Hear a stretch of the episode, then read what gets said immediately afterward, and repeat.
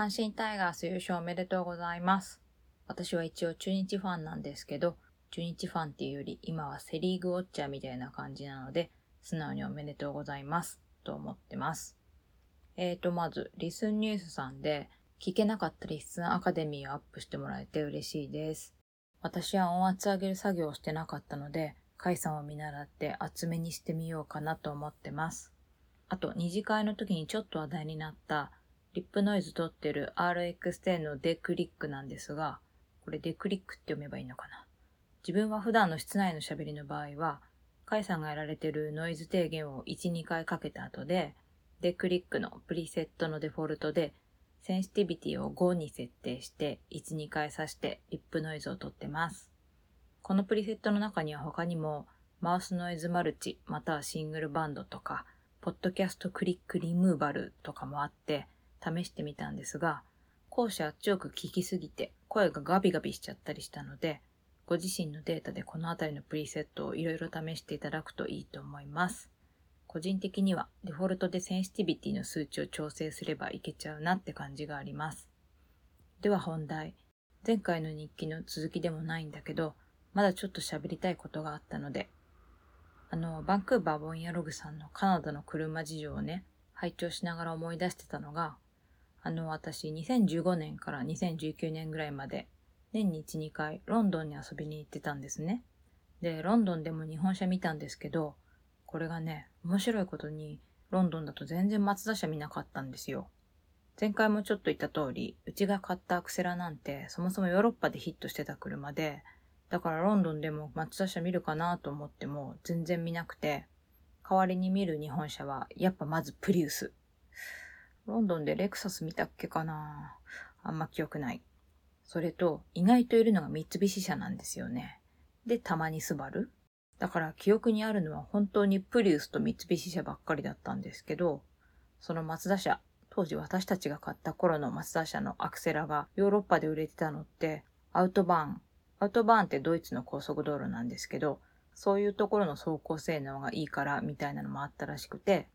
だからヨーロッパでヒットしてるって言っても、ロンドンではまず見ないから、大陸の方で乗られてたんだなってことがロンドンに行くようになって分かった一つのことなんですけど、で、日本車以外だとよく見たのが韓国のヒュンダイ、今ではヒョンデかな。それの車がいっぱいいて、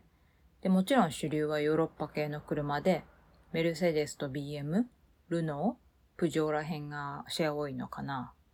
国産のランドローバーもそれなりに、でもそんな見た記憶ないな。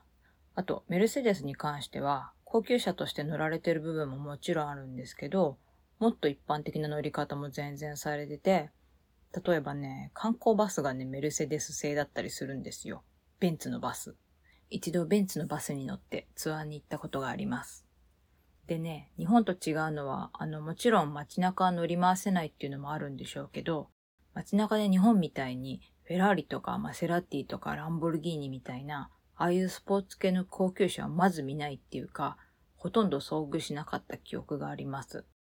で、最近、あの、近藤さんの方で紹介されてた、建築家の近藤淳さん、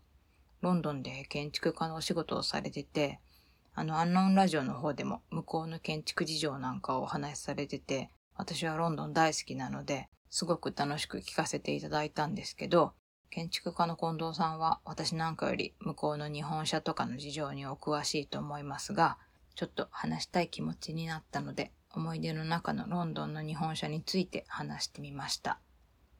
でね、一つ思い出深いのが、ロンドンのちょっと外れた住宅街を歩いてたら、多分知ってる人ほとんどいないと思うんですけど、イギリス製のね、クラシックカーでトライアンフって車に遭遇したんですよ。なんで私がその今は亡きクラシックカーのトライアンフを知ってるかというと、私の父親がね、まあなんていうかイギリス好きだったんですけど、私が生まれた頃すでにトライアンフを所有してて、70年代に手に入れてたんですね。で、彼はそれを輸入車のディーラーから買ったわけじゃないらしくて、国内にあった中古のトライアンフを安く買って、部品とかはイギリスに直で問い合わせて調達してね。それで自分でリストアして、リストアって修理ですね。乗れるようにして乗ってたらしいんですね。で、私、小さい頃すごいその車が嫌いで、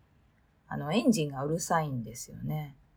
それが怖くて嫌だった記憶があるし、ただその車はツーシーターで子供乗せられないから、結局は父親の実家にずっと置きっぱなしで、